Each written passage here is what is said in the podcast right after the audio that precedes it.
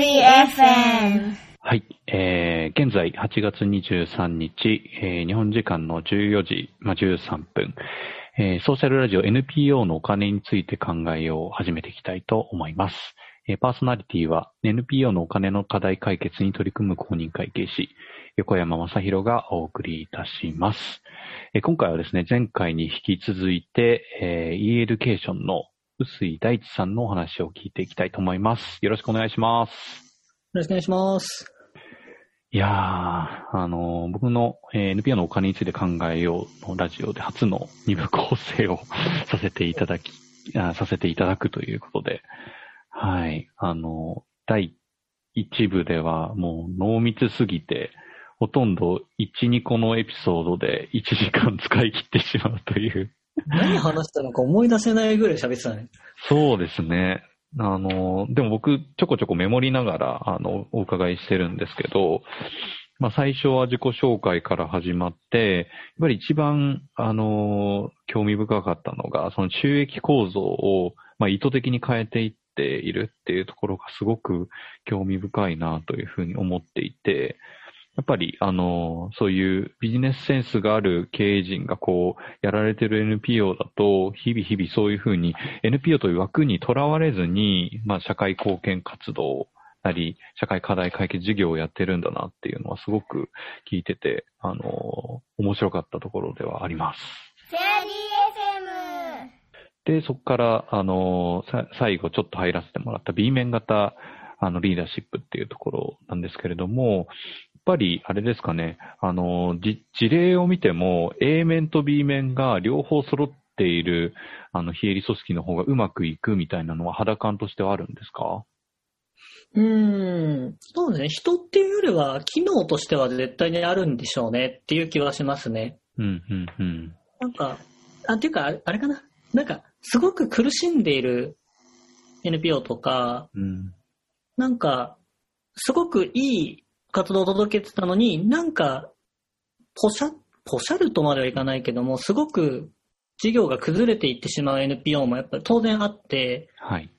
成功してる NPO がね、これだけ注目を集めるのと、同数ないしは倍、3倍ぐらいの惜しいことになってる NPO って絶対あると思っていて、そこに共通するのが、多分、その B 面型リーダーシップ、その非代表者が担う、その経営目線でのスキルセット、マインドセットみたいなものを、うん、補完的な経営の力が欠けているところが苦しんでいる。本当はもっと伸びる、うーポテンシャル溢れてるのに、なんかうまくいってないみたいな。なんかそういうようなイメージはある。うん、うん、うん。なるほど。A 面だとなんとなく理解はできて、パッションとか、本当に社会課題を解決していく、まあ、情熱みたいなところっていうのが、まあ、その A 面型リーダーシップに含まれるかなというふうに思うんですけど、B 面型ってなんか言語化難しいなっていうふうに思っていて、なんか、経経営者がやらないその他全部みたいな、まあ、ある意味そういう感じなのかなというふうに思いつつ、その中で、まあ、優先順位をつけるとしたら、まあ、これとこれとこれは、まあ、本当に超大事だよね、みたいなのってあるんですか？うん。今ちょっと前に B 面イベントをやった時のちょっとスライドを今見直していて、はいはいはい。私たちの B 面をなんて表現してたかな？その、あれか。えっ、ー、と、どれだっけな？これか。その、事業や組織のビジョンを現実にする存在っていう表現をしていて、うんうんうん。事業や組織のビジョンを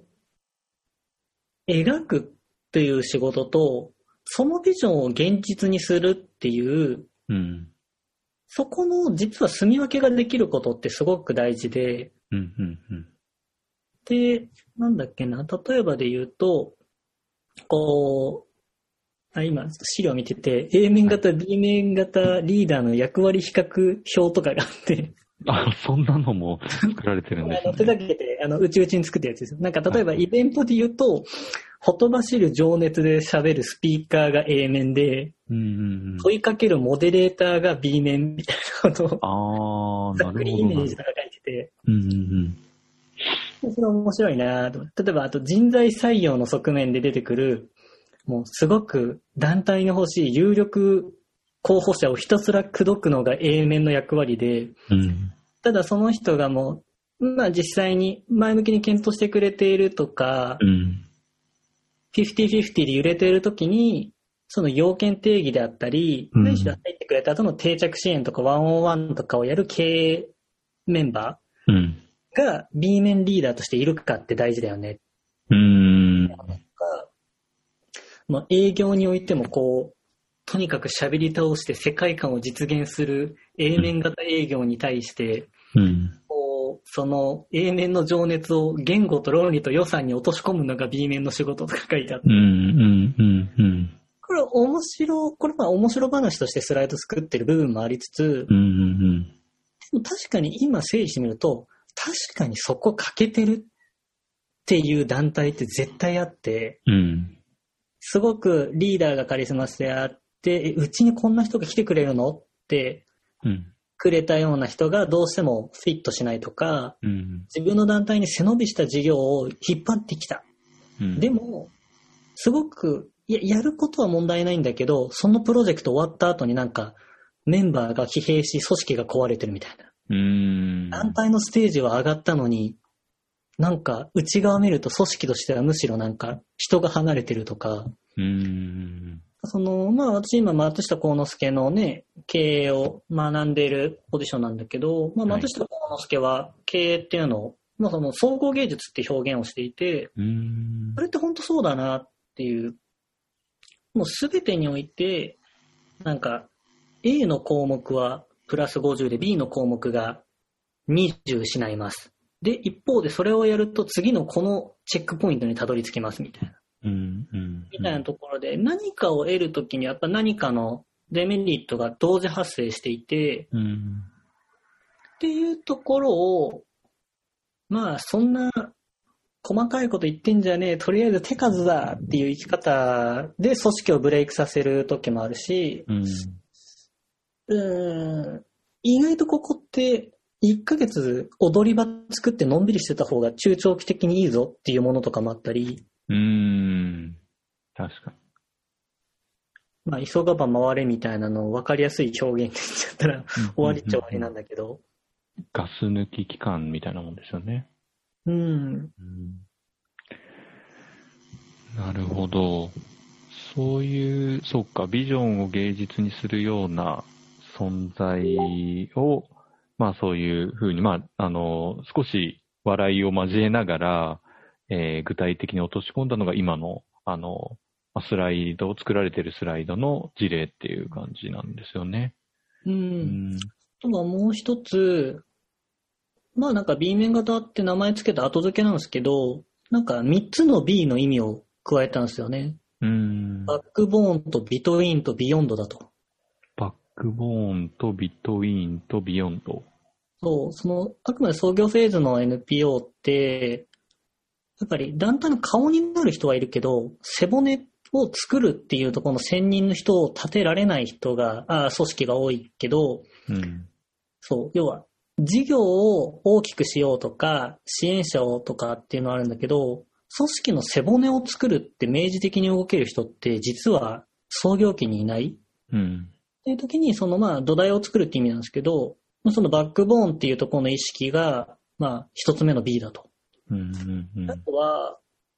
どうしても、まあ大企業みたいに綺麗に組織化されてないので、常にビトウィーンと間に落ちるもの、うん。事業部が持つべきなのか、管理部が持つべきものなのか、うんもしくは自団体がやるのか、他団体にやるのかとか、うん。あとは NPO と行政がやるときに、間に共通言語がなくて苦しんだときに、その間を埋めるものは何かみたいな。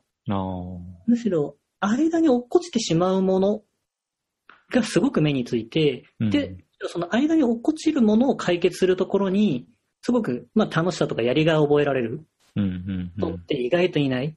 うん。だってそんなに間のもの拾いたくないじゃないですか、普通の人って。そうですね。そうですね。私の仕事じゃないよ、あなたの仕事でしょうが、まあ人間の常なので。うんうんうんただその上でビヨンドって大事で、うん。うん。組織をやっぱ成長させるっていう経営者の一員でして、次のステージに行くために背骨を作るんだとか、うん。そのなんかしんどいから、もうちょっとしんどいからやめてじゃなくて、うん。このステージに行くためにこういうステップを踏みましょうっていう、まさに経営感覚を持つっていう、うん。三つを持つっていう、そういう経営人材を、まあ育っていきたいね、必要だよね、みたいなのも重要な B 面型トークで出てくるトークですね。なるほど。なるほど。なかなかそういう人材って希少性高いのかなって思ってるんですけど、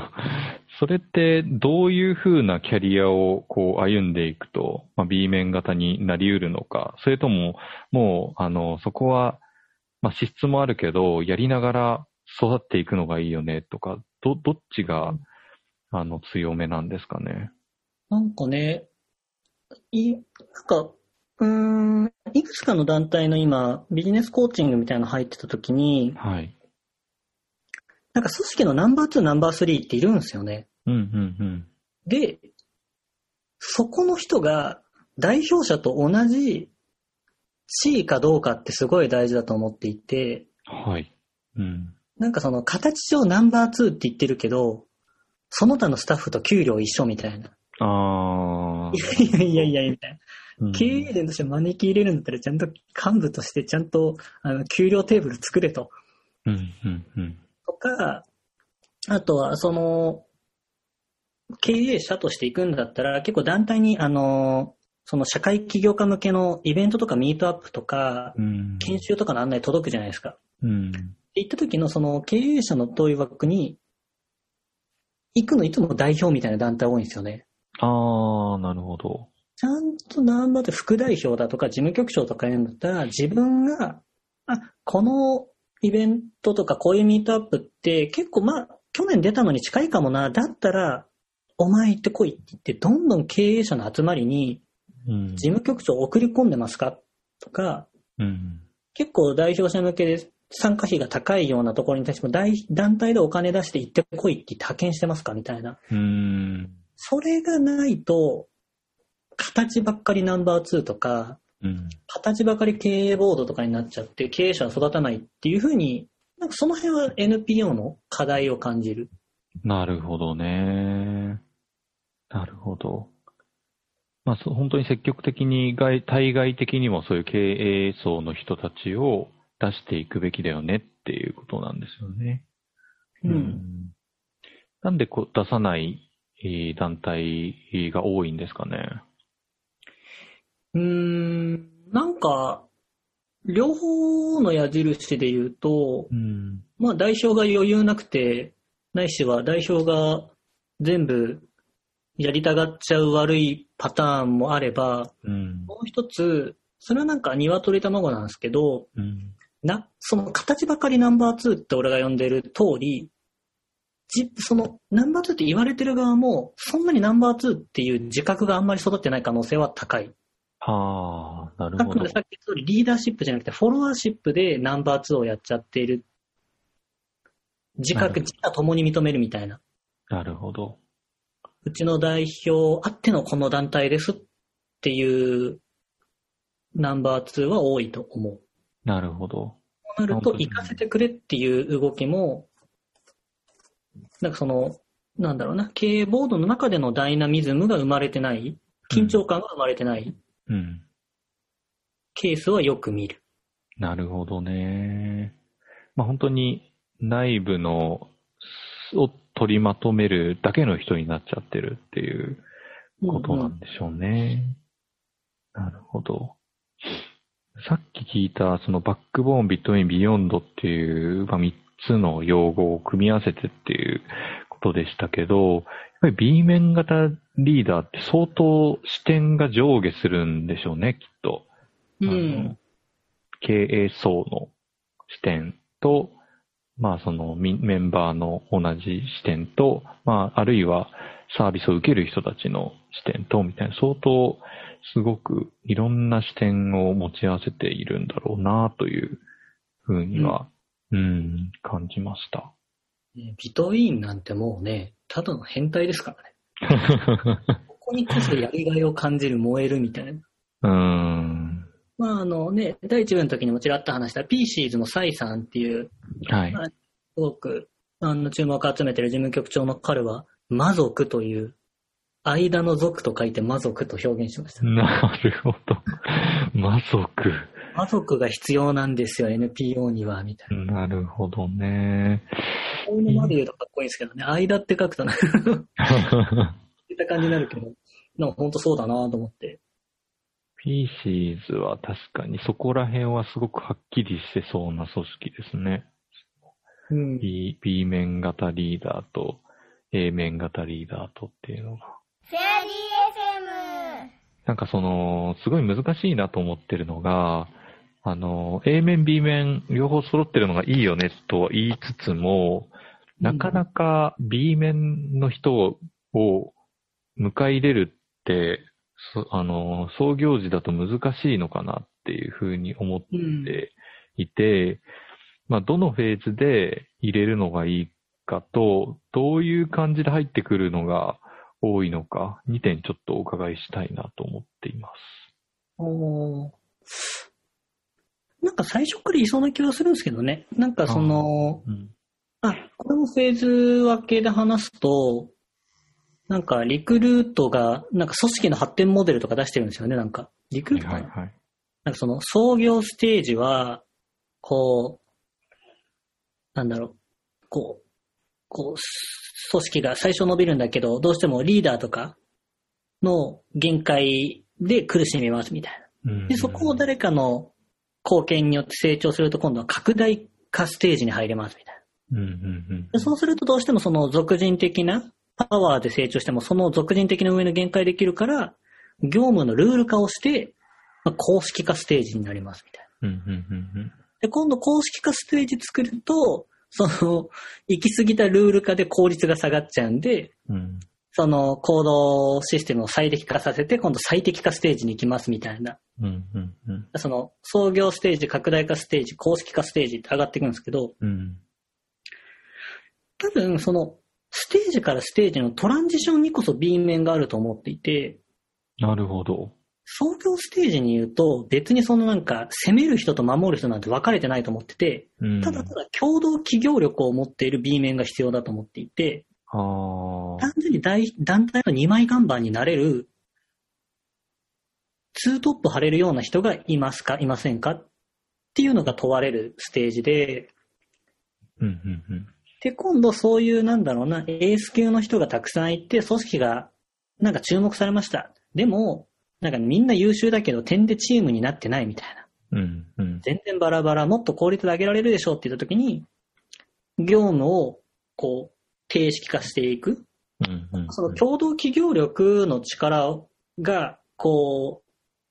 発揮されるフェーズ終わって、今度は組織構築力っていうう、んうん。黒子に徹す人が入ることが、次のステージのトランジションになると。うんうんうん。で、今度、組織構築した後も、まあこれはよくある話だからイメージしやすいのが、もう、ルールが行き過ぎてめっちゃ、組織の成長が止まるみたいな。うんうんうん。って時に、組織を改革する力。うん。ちょっと今安定しちゃってるよもっとこうやんないと、あとはこういうふうに抜本的に変えて次の負荷かけてストレッチさせていきましょうとかって組織改革する。っていうと、本当に初期のステージだったら共同企業力が重要だし、その次には組織構築力が重要だし、うん。その次には組織改革力が必要って話って、最初のなんか B 面型人材が欲しいっていう、ちょっとその短視眼的な話じゃなくて、うん今この組織の課題ってこうだよね。うん。そのために必要な力ってこうだよね。その力を持ってる人を仲間に入れなきゃとか、一緒に組むメンバーの中でそういう力を伸ばしていかなきゃっていう、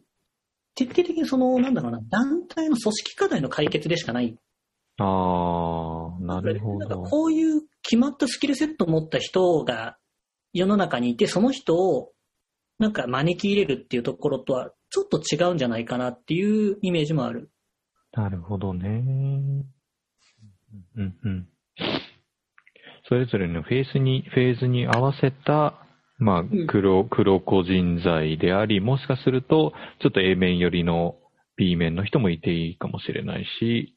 というところで、やっぱり、まあ、その、要は B 面って言ってるのは、まあ、経営者以外の、本当にあらゆる社会課題を解決するためのリーダーのことを総称しているっていう感じなんですかね。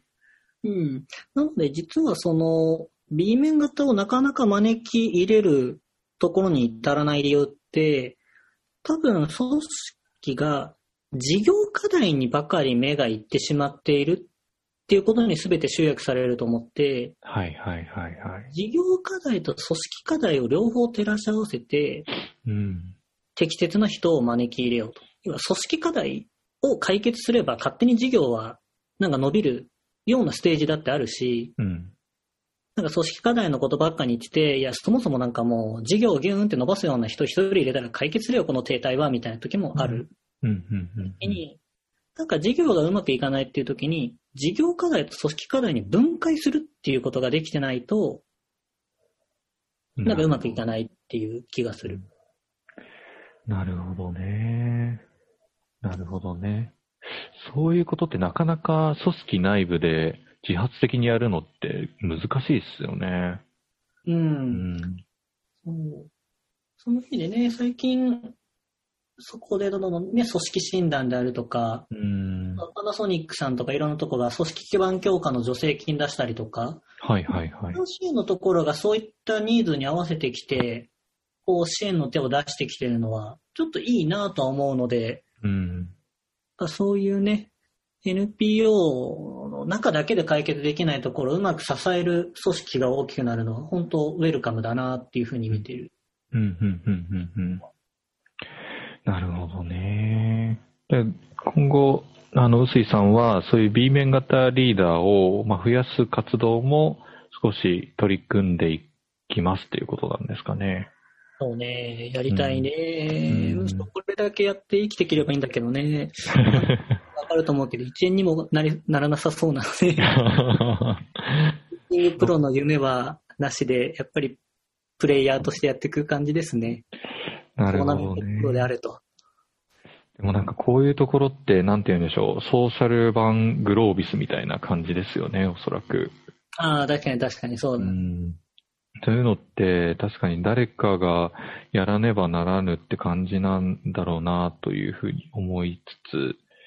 うん、あんまりまだ世間的にもこう注目されうるところではないから、あの、収益化を考えるとなかなか 難しいところではあるんだろうなと思い。でも、臼井さんがこういうのをあの、やってくださるとめちゃくちゃいいんだろうなっていう.あの、そういう、まあ、松下整形塾にも関わられてるということですごく、なんて言うんでしょう。学術的な、あの、部分も取り入れつつ、ちゃんと実務でも、こう、やられてきたことを体系化して伝えるっていうのはすごく、臼井さんの、まあちょっと後輩から言うのもあれなんですけど、強みなんだろうなというふうに、あの、聞いててお伺いしているので、なんかこういうところをやれるとすごく社会にとってもいいんだろうなというふうに思うので、ぜひ、なんか今後とも、あの B、B 面型リーダーシップ創出活動を続けていっていただけるといいなと思いました。頑張ります。でですね、ちょっと、その、またこれに派生して、現在、臼井さんが、こう、取り組まれている活動なんかをちょっとお伺いしたいかなと思っていて、今ちょうど松下整形塾の話も出ましたので、松下整形塾でどういうふうなことを取り組まれているのか、ちょっとお伺いしてもいいですか？はい。まあ、そうですね。どうなんだね。松下整形塾は、これをお聞きになっている方がどれぐらい知っていらっしゃるのかが、あれですが、まあ、基本的には、えっ、とですね、仕事を離れて、えー塾に入塾すると。で、そこの、まあ、日々生きるう糧としてはもう母体である財団が月々面倒を見るので、えー365日24時間集中して未来に向けてのビジョンを作り、実践者となるための時間を過ごしなさいっていう、もう完全に、ね、研修生としての時間と、えー環境を与えてくれるという、そういった場所です。で、私はその中でも、まあ本当にもうみんな、あの、ね、経営志望とか、えー政治家志望とか、いろんな人がいる同期、まあ一学年平均5人前後かなうんぐらいの組織なんですけど、私はその中でも、えー社会企業の分野を選択していて、えーなんて言うんだろうな、NPO とか企業とか行政とか、そこのクロスセクターをを想像して、えーうん公益資本主義っていう、そういった理念の実現にはどうすればいいのかっていうところをテーマに研究しているというところです。で、えっと、まあ、塾生は最大4年間在籍できるんですけど、前半が基礎課程ということで、まあ、座学から、あー共同研究から、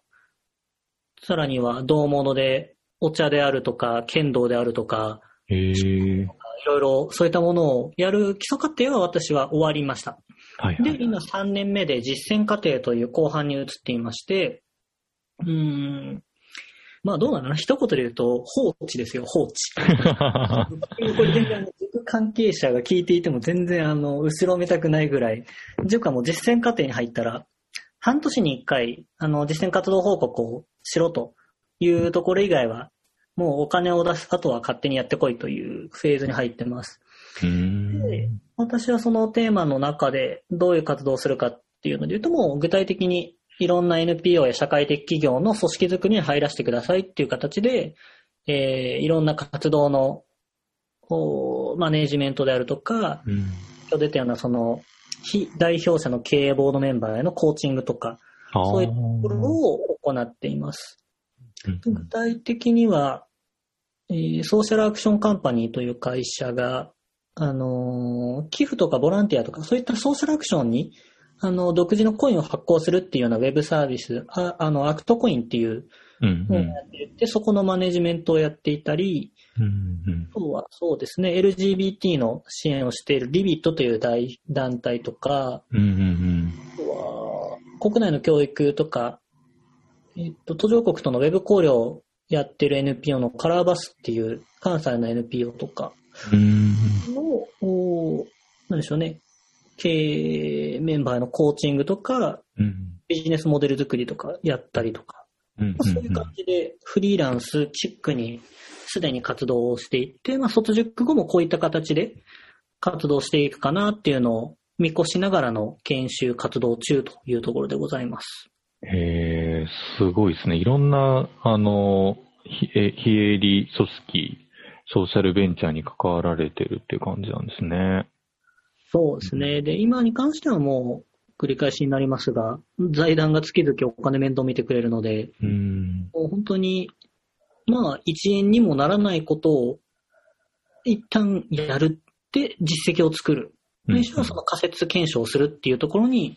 やらせてもらえるので、うん。まあ、すごくありがたいですね。もし自分が個人事業主としてやってたら、どうしても単価考えちゃうので、時間単価を。うん。そうするとどうしても断らなきゃいけないものとか発生するので、うん。うん。うん。あとはね、死ぬほど本読む時間が ある。せっせせっせと本を読んで、あそそれであのレポートを書いたりしてるっていうところですね。いや、いいですよね、本当に。レポート読んでくださってありがとうございます。ああ、いえいえ、すごい勉強になりました。すごく、あの、実践もできるし、まあその本を読んでインプットもできるし、まあその半年に一回のアウトプットに向けていろいろこう、あの自分なりにアウトプットできるっていう、まあそういうちゃんと PDCA を回すじゃないですけど、そういうことができるような今環境なんだろうなっていうふうに今聞いてて思いました。そうなんです。うん38歳まで入れるので、もしよろしければ、そうですね。皆さんも含めて、ぜひ入塾ご検討いただければ。でも、選抜厳しいんじゃないですか？その、あの、成形塾だと。そうっすね。まあでも大体そっか5人ぐらいか。でも、どうなんですかね。いや、志と、なんだっけ、志だけカバンに入れて持ってこいみたいな感じのことがあるんかっこいい。志があれば大丈夫です。なるほど、なるほど。でも確かにその、相当社会人になってから、その、一旦すべてを捨てて、そういう時間を持とうっていうふうに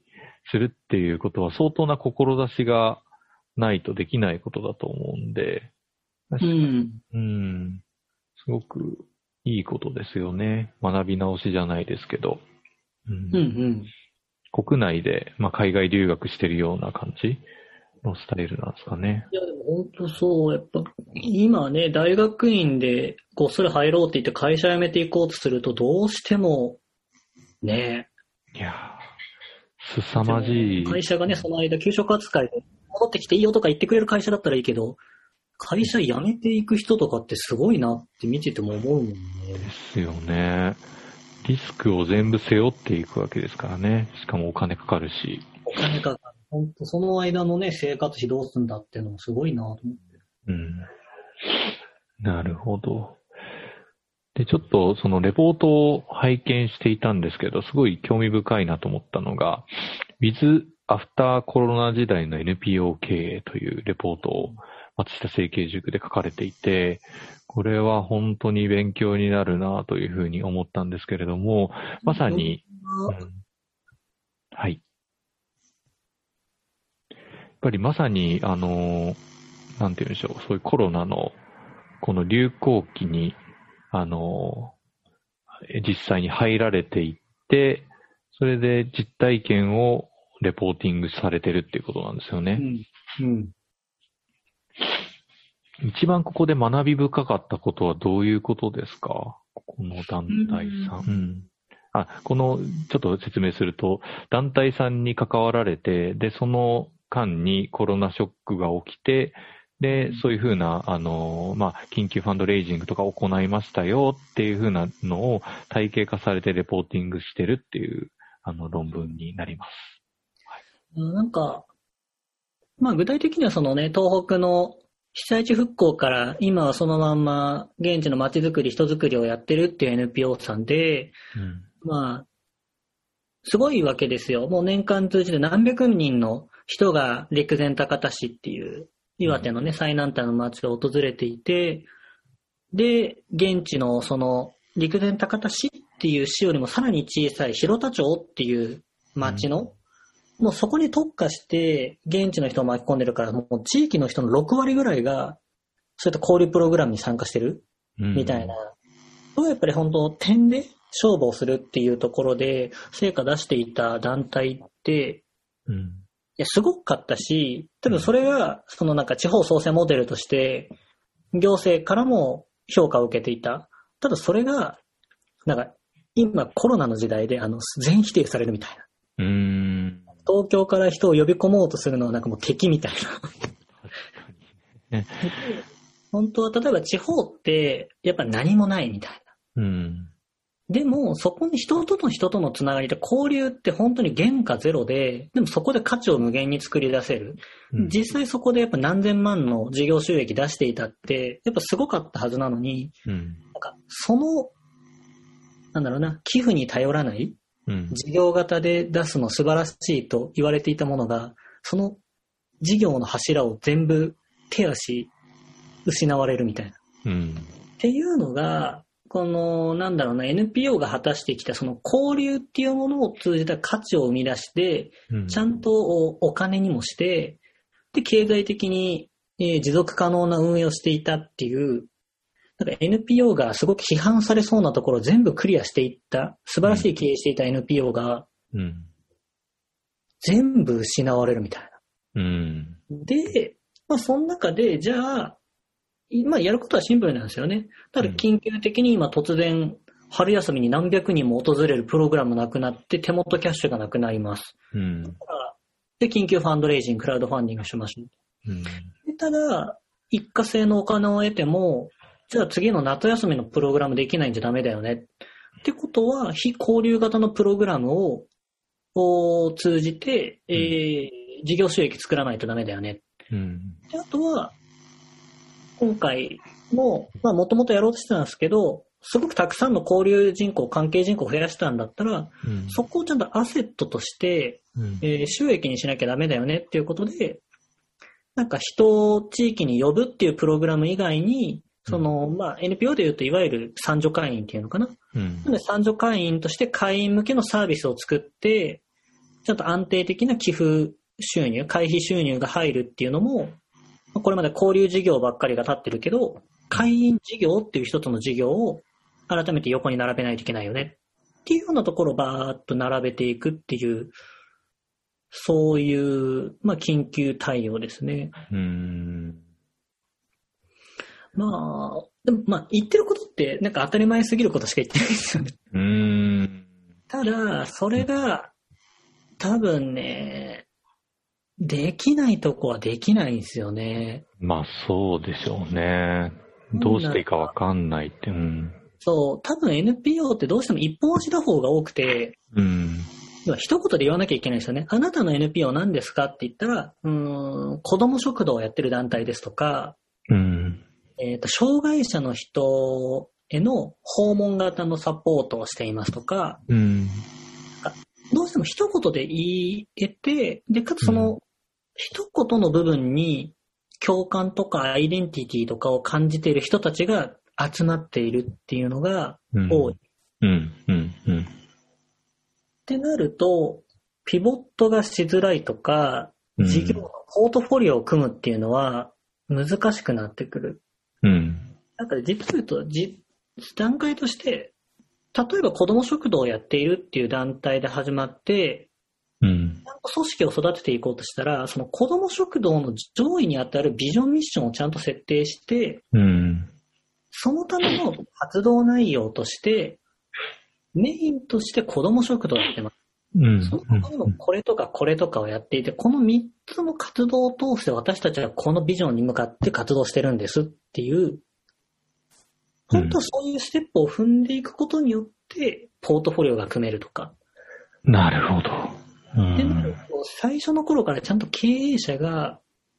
理念とか使命とか、私たちの価値観とか、うんアイデンティティは何かとか、何しろこのビジョンに向けて描く戦略は何かっていうところを、ただ経営者が経営者の仕事をしていないと対応できなくなってくる。うん。なるほどね。確かになんかすごく、すごくおっしゃることは分かって、やっぱりその NPO とか非営利活動を創業するときって、多分目の前の人たちを助けたい。じゃあ何やろう子供食堂だ。うんでやり始めるケースが多くて、で、多分、その子供食堂をやり始めたけど、たコロナショックで例えば、そもそも集まるのはダメよっていうふうに言われたときに、そもそものそのソリューションが全否定されて、でも多分社会課題はあるんですよね、おそらく。同じように。だけど、そこまで多分コロナショックまでは何も考えてこなかった団体なんかは、もうそこからどうしていいかよくわからないみたいな、そういうふうなことって、結構日本各地で起こってるのではないかなというふうに思っていて、そこはすごく、その、まあ、この NPO さんはうまくピボットをしようというふうにも今いろいろ考えられているとは思うんですけど、それを戦略的にかつ冷静にできるっていうところって、まだまだ多くないんだろうなっていうふうにも思っていて、うんで、かつ、その、なんて言うんでしょう。もしかすると、えっ、と、コロナショックで集まれないっていうことによって、もうい、やらなくてもいい非営利組織も出てくるかもしれないですよね。活動しなくてもいいというか、あえて別にあなたたちがやらなくても、他でカバーできるからみたいな、そういうふうなこともあり得るわけで、うんまあ、それはもしかすると、今までそんなに働いてこなかった NPO の、まあ、ある意味通ったというか、統廃合というか、それができるタイミングなんじゃないかなっていうふうにも思っていて、そもそもそのニーズのソースというか、そういうのが起こってしまう可能性はあるのかなと思っていて、すごく、まあ、あの、大変でありつつも、次の、あの、フェーズに行ってるんだよなっていうのが、すごく、あの、面白いフェーズではあるのかなという思ってはいるんですよね。うん。だからね、今回のショックを通じて、ちゃんとなんかより強固に、なんだろう、骨の、なんだろう、再、骨骨折して戻った骨はより強くなってるっていうような話なのか、うん、これをきっかけにこのセクターがガタガタに傾いていくのかっていう今すごい瀬戸際なんよね。う。ん、ないよね、そうですね。うん。だからその、なんだろうな、淘汰される、なんかより強いところがちゃんと存在感を出していくっていうのは、今今回休眠預金がちゃんと始まって、うん、端的に言えば、なんだろうな、民間助成金の年間の予算で言ったら、2倍ぐらいのものが NPO のセクターにこう注入されるっていう部分だし、しっかりそこの資金の出し先としてはかなりそういった組織の運営の、なんだろうな、計画性とか、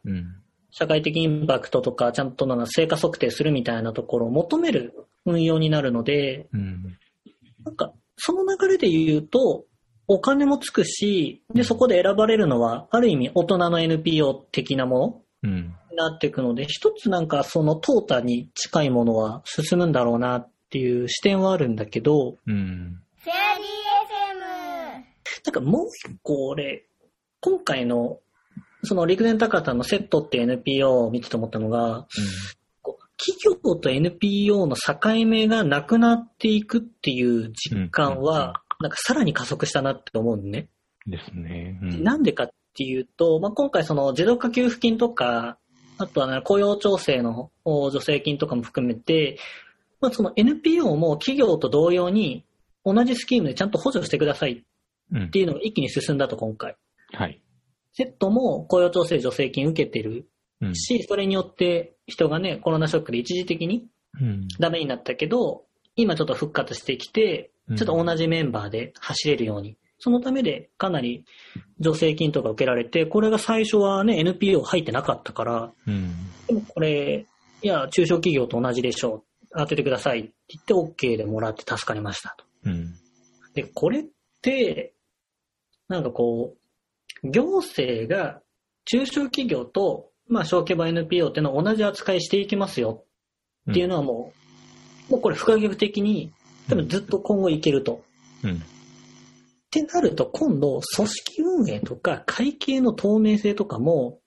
基本企業と同じ水準でできてなきゃやっぱいけないっていうロジックが立ったはずなんだよね。うんうんうん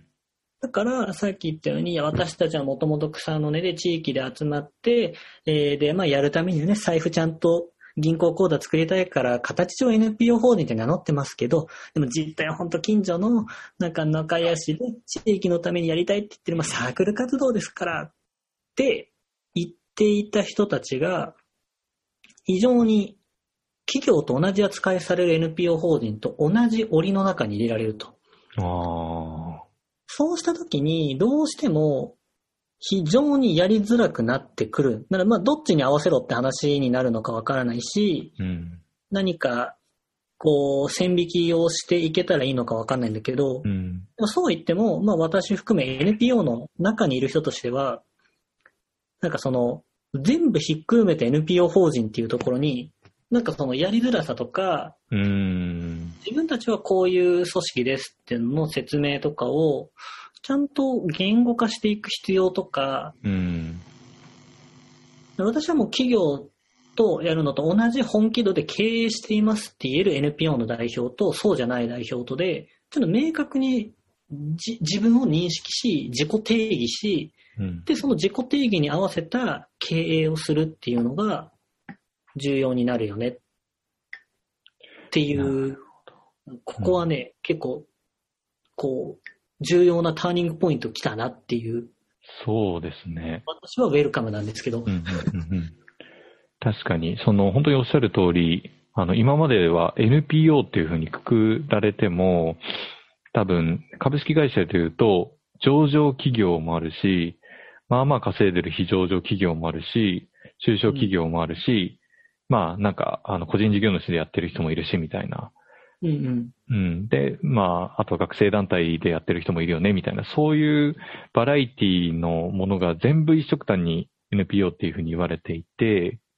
で、その要因っていうのは多分税金だと思っていて、うん。で、株式会社の場合だと、登記とかするのに何数十万かかるじゃないですか。で、まあ、あの、合同会社でも、まあ、10万ぐらいかかると。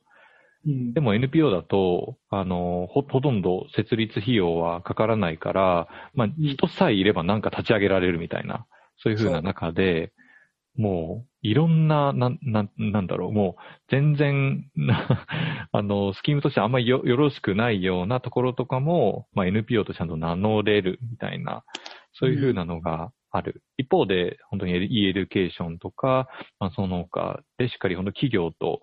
同じようなあの考え方を持ってやる NPO もあるっていうので、本当になんか一緒くたにされていて、で、その、まあそういうふうな、まあ、ちょっと、その、ラフに、あの、やっていこうよっていう人たちも一緒くたにされるから、まあ、NPO って怪しいよねというふうにくくられていたところから、まあ、ちゃんと成果なり、情報なりをこう、開示せざるを得ないような状況にはなってきているっていうので、まあ、本当に、あのなんだろうな、本当の社会課題解決、社会貢献とは何かみたいな本質みたいなところを今、どんどん問われるような時代にはなってくるんだろうなっていうふうには思っていて、うん。なんか本当に臼井さんのおっしゃる部分っていうのは共感するところだなと思っています。うん。なんかこれ話してるとなんかすごい、なんか話膨らみそうな感じがする。そうですね。いや、なんか、うん確かにね、その、例えば NPO って、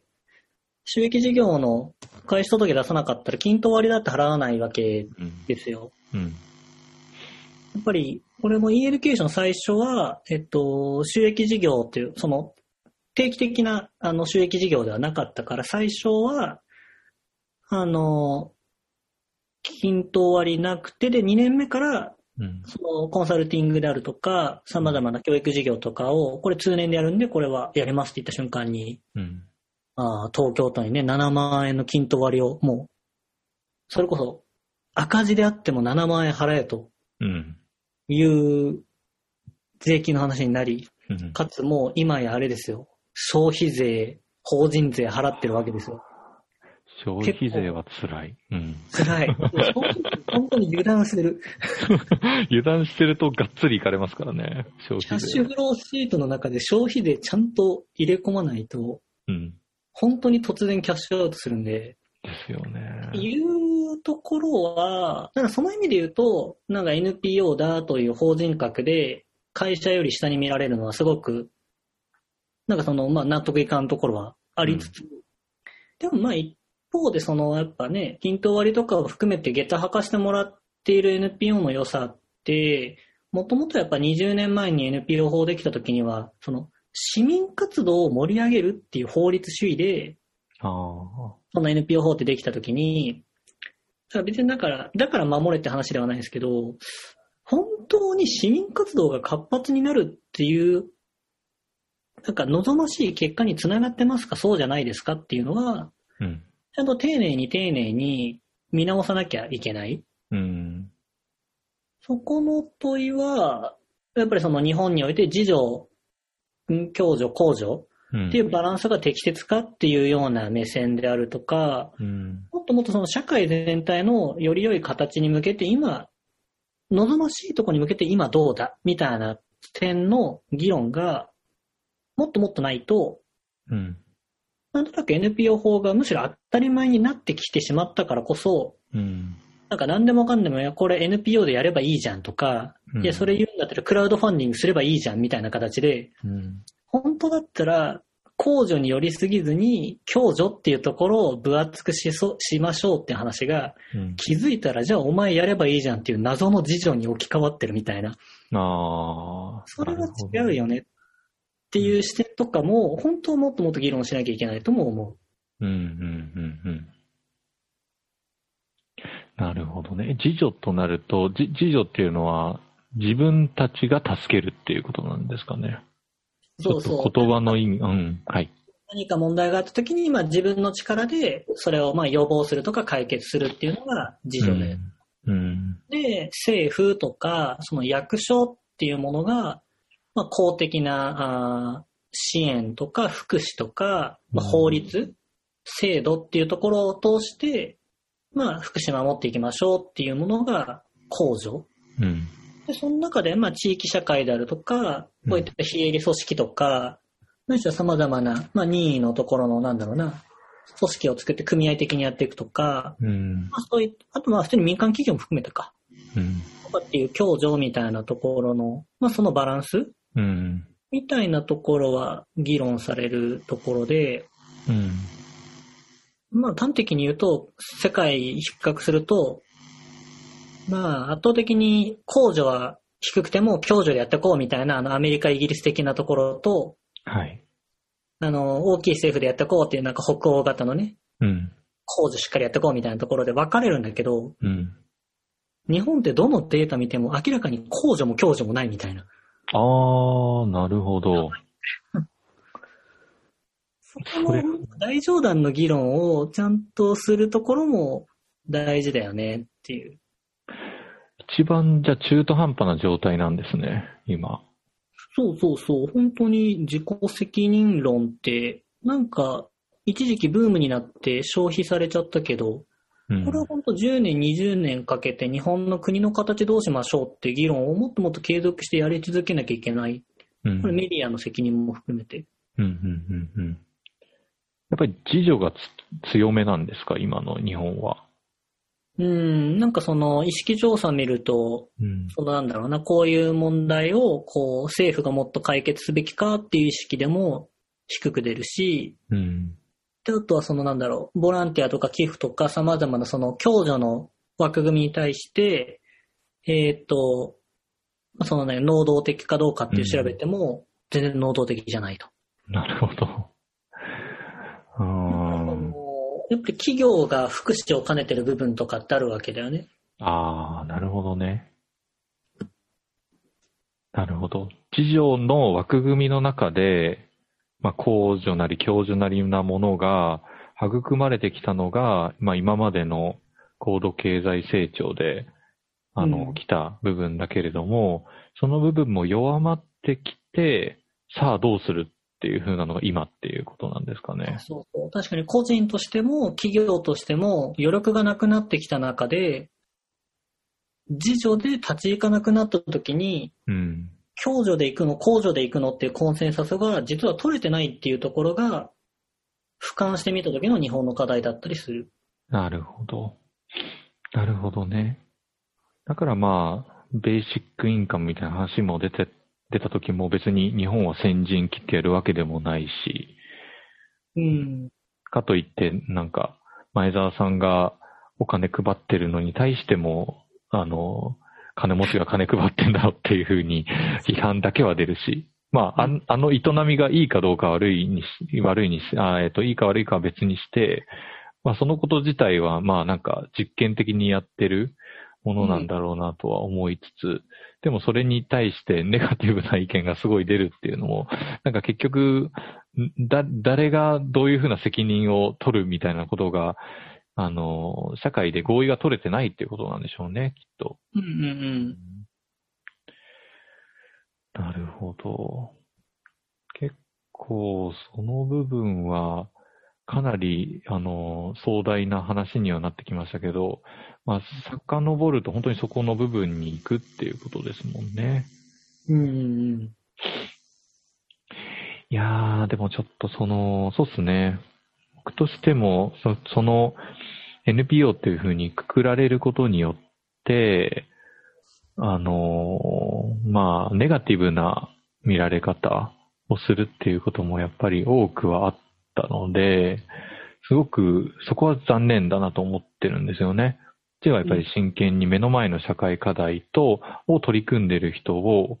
あの、一生懸命支えてきて、まあ、それなりにちゃんと、あの、日々の組織活動も真面目にやってきたつもりではあるものの、その NPO という一括りにされることによって、まあ、ネガティブな印象を受けるっていうのはあったので、なんか個人的にもそういうふうな、あの、あの、経済合理性もしっかり考えられる NPO をしっかりこう選別できるような立場にはなっていきたいかなというふうには思ってるんですよね。フェアリー FM! いやー、すごい面白い議論になってきましたけど、まあ、この大きなくくりで、えっ、と、最後にちょっと、あの、話したいなというふうに思っているのが、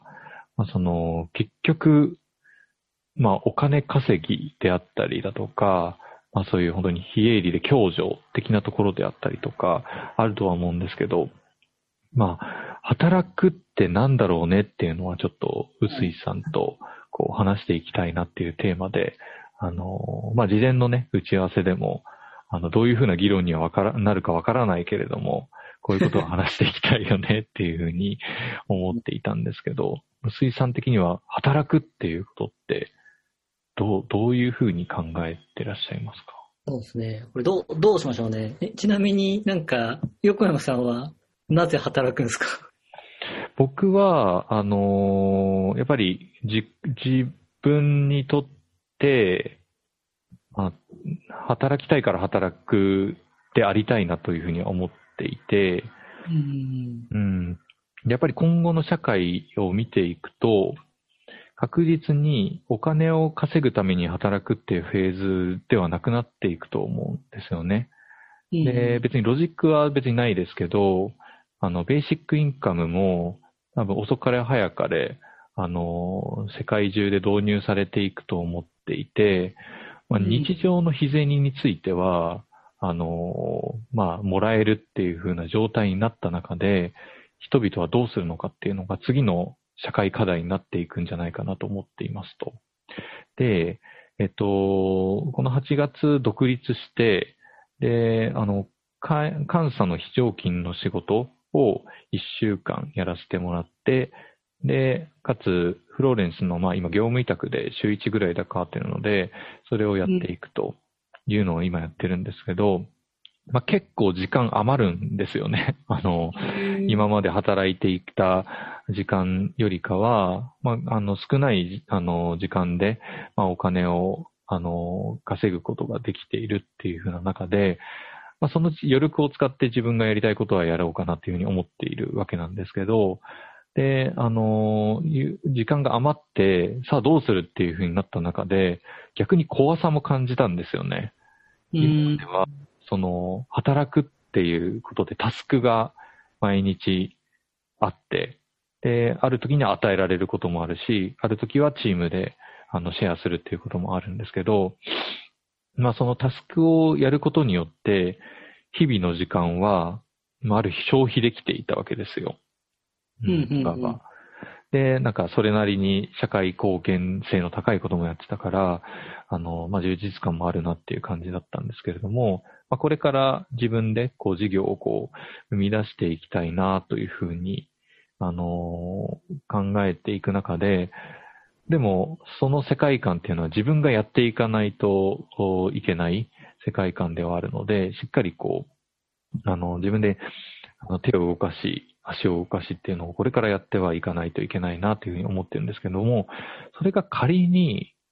なうまくいかなかったり、もしくは、あの、そういうのがない立場であった場合って、あの、本当に人生の意味を問われているというか、何のためにここに今いるんだろう、俺、お金はあるし、あの、食は困らないし、みたいな。そういうふうな状態になっていくと思うんですよね、人間、人類って。うん。そういうふうな中で、その、働くって何かなっていうふうに考えたときに、やっぱり自分が、あの、やっていきたいことを、成し遂げたいことをやっていくっていうことに、あの、時間を使っていくんだろうなっていうのが、まあ、働くっていうことなんじゃないかなっていうふうに思っているのが、今ここっていう感じなんですよね。なるほど。うんっていう感じです。いいですね。うん。うん薄井さん的には。そうですね。そう、自分でこのテーマ面白いねとか振っといて、私あんまりそこまで考えてなかったんですけど、なんか、まあ近いんですけど、こう、働くっていうものを、じゃあなんかこう自分の時間なり能力なりを提供して価値を創出して、えー対価をもらうことって定義した場合なんですけれど、うん。なんかそこに関してで言うと、定義はなんかこう自分のビジョン、ミッションに向かって生きる活動内容のうちのうん。に働くがあるってはいはいいうふうに捉えて、自分のビジョン、ミッションに向かって生きる活動内容のラインナップが大事だと思っていてう、んうんここが働くとか、うん。うーん、この人に無償でお手伝いするとか、うん。まあ普通に子育てをするとか、うん。学ぶとか、多分いろいろあって、そこのラインナップの中の、平日の中に働くが埋め込まれるっていうことが、うん。なんか大事なのかなうん。っていうふうに自分の中のなんかビジュアルとしてはそういう風に描いていて、うんうんこれ何が大事かっていうと、こう、自分のビジョン、ミッション、ミッションに向かって生きるっていうところの状態がまず作れていて、初めてこう、まあ遊ぶ、学ぶ、働くみたいなものが並列になると。うん。うんうん多分自分のビジョン、ミッションみたいなものは多分大方ないとうん。いう前提だと思っていて、うんうん指針がないと、なんか今、今いい仕事できてるなとか、うん。ないなっていうものがあんまり結びつかない。うん。いやー、それはそうですね。そこのビ自分のビジョンミッションがない人がほとんどなんだろうなっていうふうに思っていて、やっぱり、うん、この、うん、まあ、最近やっぱりコロナで人生を考え、えー考えを変える人がすごく増えてきたなっていう印象なんですけど、なんか動き出したいけど、どうすればいいかわからないっていうのはすごくあるかなと思っていて、うん、昨日、あの、妹の結婚式だったんですけど、うあの、もう一人僕、下に妹、その下に妹もいるんですね。ん。で、その妹と話していて、でもなんかし今、えっと、臨床検査技師っていう、あの、健康診断の時に、あの、皆さんの尿とかを取って、それを計測して異常値じゃないよねっていうのを判定する人を今やってるんですけど、妹と久々に話していて、なんか、今の仕事は違うと思ってるけど、何をやっていいかわからないっていうのは、ちょっと相談を今受けているところで、多分結構そういう違和感、今までの延長線上の働いてお金を稼ぐっていうのに、その、あの、臼井さんがおっしゃったように、この、ポートフォリオの、あの、すごく多くを占めていた部分が、多分すく小さくなってきてるんですよね。働くっていうことが、その人生の使い方の部分として。そういうふうに縮まっていっている中で、次どうするっていうことに迷っている人たちってすごく出てきているし、これからも出てくるんだろうなっていうふうに思っているので、なんかその、働く、お金を稼ぐって何なんだろうねっていうのは、すごく思うところではありますよね。うん。で、その、なんか、ちょ超ふざけた話していくと、なんか前にはい。特定非営利活動個人という概念を作って、なんか思考実験遊びをしてたんですよ。はいはいはい。特定非営利活動法人はうん、NPO 法人会計、えー決算書作るじゃないですか。はいはいはい。まあ、えっ、と、経常収入に関して、うん。寄付収入、会費収入、助成金収入、補助金収入、自供収入みたいな、こうんう、収入の中にバリエーションがありますわな、みたいはい。な。で、はい。今度、えー事業費、うんその、その法人の、えっ、と、まあ、理念うん。に沿う事業に、こういう感じで使ってます、みたいな。うん。一方、管理費。まあ、その、組織を持続的に運営するために、まあ、うん事業に直接かかるんじゃないけど、組織がサステイナブルに運営するために管理費がかかります、みたいな。っうん。ていうふうに、自分の個人のなんか、決算書って作ったら面白そうっていうのを考えたことがあって、はいはいはいはい。例えば、私の理念がこうこうこういうことですと。うん。で、収入は、なんかね、クラファンとかをやってね、うん。なんかお金もらったりとかしてたら、まあ、寄付収入を入れて。うんで、。今日そうじゃなければ、基本はその、仕事をしてお金を持ってるのを、わかんないけど、なんちゃらかんちゃら事業と名付けて、事業収入として計上します。うん。うん。給料をね、年間の給料。うん。うん。で、まあ雑収入もあるかもしれない。わかんない。競馬が当たったとかね。なんかわかんない。はいはい。で、その、その後の支出ってすごい大事だと思って、うん。自分ってこういう社会にいいなと思うから、誰々さんを応援する気持ちでわかんないけど、三輪さんの本を買いました。うん。行為は、多分、思いを乗った消費って事業費に入れられると思うんですよ。ああ、なるほどなるほど。自分はこういうところを大切な価値観にして、こういう社会を良しとして、そのために自分のお金を使いますっていう事業費と。うん。ただまあそうは言ってもあのね、日々自分が生きていく生活としての、うん。なんかもう仕事疲れちゃうからやっぱ近場に都内で一人暮らししようっていう家賃は、もう全然あのビジョン、ミッション関係なく、自分のメンテナンスのためだって言ったらそれは管理費に入ったりとか、うん。うん。うん。あとはその、その事業をやるためには、自分のためにはその趣味も大事だと。うん。これは理念とは関係ないけど、あの、月に2回の映画は、これは管理費だって言って管理費に回すみたいな。っうん。うん。ていうのをやったときに、事業費管理費比率みたいなものを出したときに、うん。より事業比率を上げていくためには、もっと、こういうお金の使い方ができるとか、うん。あとはもしそれが、今やってる仕事が、事業収入じゃなくて、どう考えても自分の理念と関係ない全額あれ、あの、営業外利益みたいな、うん。うん。みたいになっちゃってるんだったら、もうちょっと少しでも自分の思いに合うような収入のあり方ってうん。なんだろう当てはめるとか、なんかそういうワークしてみたら面白いんじゃないかなっていうのを、なるほど。あるっていうすごくマニアックな話を最後に放り込んでみた。めちゃくちゃ面白いですね。自分自身の活動計算書を作ってみようと。確かに。うんお金の欄と時間の欄と両方作る。ああ、お金の欄。うん。うん、24時間かける365日全員同じ収入。うん、うん、うん。事業費にお金使ってますか管理費にお金使えてますかみたいなのをうん。マトリックスで決算書を出すという。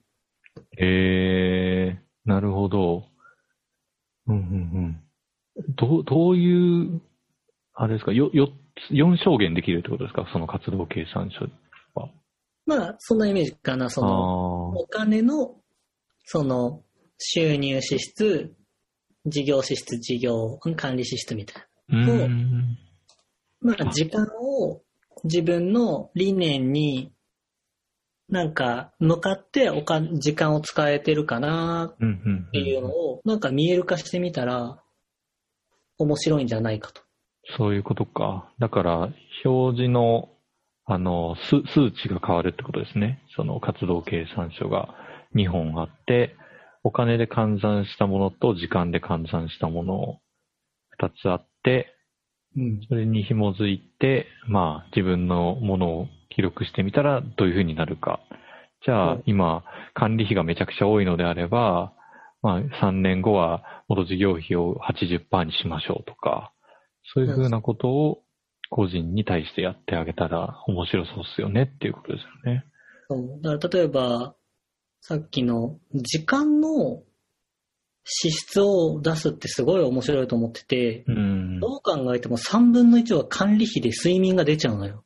ああ、確かに。確実に。うん。うん。で、その中で、例えば自分はなんか、もともと小さい頃結構病気で苦しんだから、本当は少しでもそういうなんか小児医療とかに貢献したいなと思っているんだよね、みたいなのがあった時に、うん。まあ、時間としてそれがそういった団体のイベントに参加してみるとか、うん。将来に向けてそういうのの、うん、勉強をしてみるとか、うん。で、自分にとってはすごくポジティブな時間の使い方なんだなって定義をしてあげる。うん。とか、うんそういうのを見える化するのも面白いんじゃなかろうかと。面白いですね。なるほどね。確かに。なんかその話で言うと、個人の寄付収入とかって今後なんか増えていきそうな気はするんですよね。個人的には確。かに。クラファンも増えてるし、なんか、イメージ的には、その、今後、小さな資本家がたくさん増えていくはずで、今まではお金やるよ。事業やってみよっていう感じだったと思うんですけど、なんかそれが逆転しそうな気はしていて、あの、活動をやるからお金くれよみたいな、そういう、あの、主従関係の逆転が起きるんじゃないか。要は、あの、例えば、キングコング西野さんみたいに、面白いことやってる人に乗っかりたい人が、まあ、時間なりお金なりを提供させてくださいみたいな、あの、いう感じで、あの、来るのではないかというふうに思っているので、そういった意味で、個人のなんか、そこでの寄付収入って増えるんじゃないかなっていうふうな漠然と今思ってはいて、うん。そのあたりどう、どうですかね？そう、だからそこをお金の受け手になる側と出し手になる側っていうところが明確になっていくとは思う。ですね。確かに。インフルエンサーと呼ばれる人は多分そういう選択が取れるようになってくるんだよね。うん、うん、うん、うん。なるほどね。そういう風になっていくと、やっぱりそういうインフルエンサーサイドになるためには、あの自分のビジョンミッションをしっかり持っておくと、そういうインフルエンサーサイドになり、自分の望む世界を実現するためにいろいろ面白いことをやっていけるっていうのはあるんでしょうね。そうね。まあ、それはありつつ、なんかそういう形ばっかりになるとなんかちょっとマッチョな感じになっちゃうから、なんか別にお金の出す中でもね、その支出っていうものの質とか、うん。収入のより良い、なんだろうな、幸福度が上がる収入ができるっていう、そこは大事よねう。ん、うん、うん。なるほど。いやー、すごい、なんか、面白い話がいろいろできたな。本当に。最後とかどう考えてもいろんな人を置いてけぼりにしたマニアック議論になりましたけど、そうですね。だいぶ思想的な話になっちゃいましたからね。いやー、すごいな。いや、ちょっと、この辺で、あの、クロージングに向かいたいと思うんですけど、なんか、うすいさんから、あの、このエピソードを深掘りしたいとか、ああります？ラストトピック？ラストトピックないし、これだけは言っときたいぜみたいなことがあれば、なるほど。あすごいなんかざっくり投げてる感じで、めちゃくちゃ申し訳ないんですけど、まあ、じゃあ最後のところの補足としては、うんなんか究極的には、なんか市場参加と社会参加だよねっていうのをよく言ってて、はいはいはい。あの社会人って言うじゃないですか。はい。社会に出てると。うん。なんか学生を終えて社会に出ると社会人と呼ぶらしいと、この国では。うん。でも、まあ、さっき出たように、お金のために稼ぐと。うん。生産活動ですよね。うん。で、稼いだお金を使って、休みの日暮らしてるわけですよ。うんで。消費活動ですよねと。うん。生産活動と消費活動しかしてなかったら市場参加じゃないかと。あ社。会参加ではなくないかっていうのを、なんか結構前からずっと言ってると割とうざがられるんですけど、でも俺結構そこ大事だと思ってて、はいはいはい。その、生産活動に身を投じる上で、自分はやっぱりさっき言ったような、こういう社会に対する意識を持っていて、その意識を持ってこういう生産活動に入ってます。っていう社会参加のおのりしろとか、うん。で、消費活動に関しても、これって本当にいい消費かなちょっと高いけど自分はこういう思いがあるからこの人を応援する気持ちで買うんだとか、うん。あと日本人って本当投資しないけど、うん。この投資、ただね、メガバンクのうん。普通預金に置いておくことが本当に日本のためになるのかというところから考えて、自分なりにその運用のポートフォリオを組んでみるとか、うん。まあ、それこそ半分買い物の気持ちで、あの購入型のクラウドファンディングやって、うんあのクリエイターを応援しようとか、うん。なんかそういう市場のところからちょっと外に出たところで生産活動だって消費活動だって多分ある。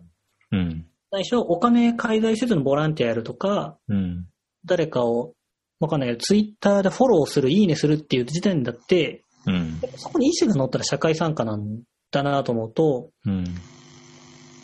昨日その働くとは何かの並列の中で言うと、ちゃんと社会参加、市場参加っていう二軸があって、うん。市場参加のうちの働く、社会参加の中の働くっていうところを、うん。こう意識していくこと、うん。あのしっかり頭を使い続けていく、自己定義をしていくことっていうのが、より良い人生選択になるんじゃないかという仮説を持って、うんいろんな人に発信はしていきたいですね。うーん。ありがとうございます。だいぶ最後の話もかからず、深遠な話を遠くの方に投げていっていただけたというふうに思っています。そうですね、その、うん、もう少しいろんな人たちが、あの、自分の経済活動だけではなく、社会にとっていいことみたいなところに、こう、お金なり時間を投じていければいいよねっていうのは、確かにおっしゃる通りなので、まあ、今後もそういう発信を、まあ、あの、臼井さんはされていきますし、僕もそういうふうな形形で、まあ、社会に関わっていけるといいのかなというふうに思いました。では、あの、すごく、だいぶ長かったね。2時間半ですね。あの、ちょうど2時間半、あの、エピソード、えっ、と、えー第1部門と合わせて、第2部門を合わせて、えー、2時間半というふうな長い時間でしたけれども、すごく、あの、たくさん NPO の話からこういう社会の ざっくりな話までできたのはすごく楽しかったなというふうに思います。では、えー本日の、えーゲスト、臼井大地さんでした。ありがとうございました。ありがとうございました。FM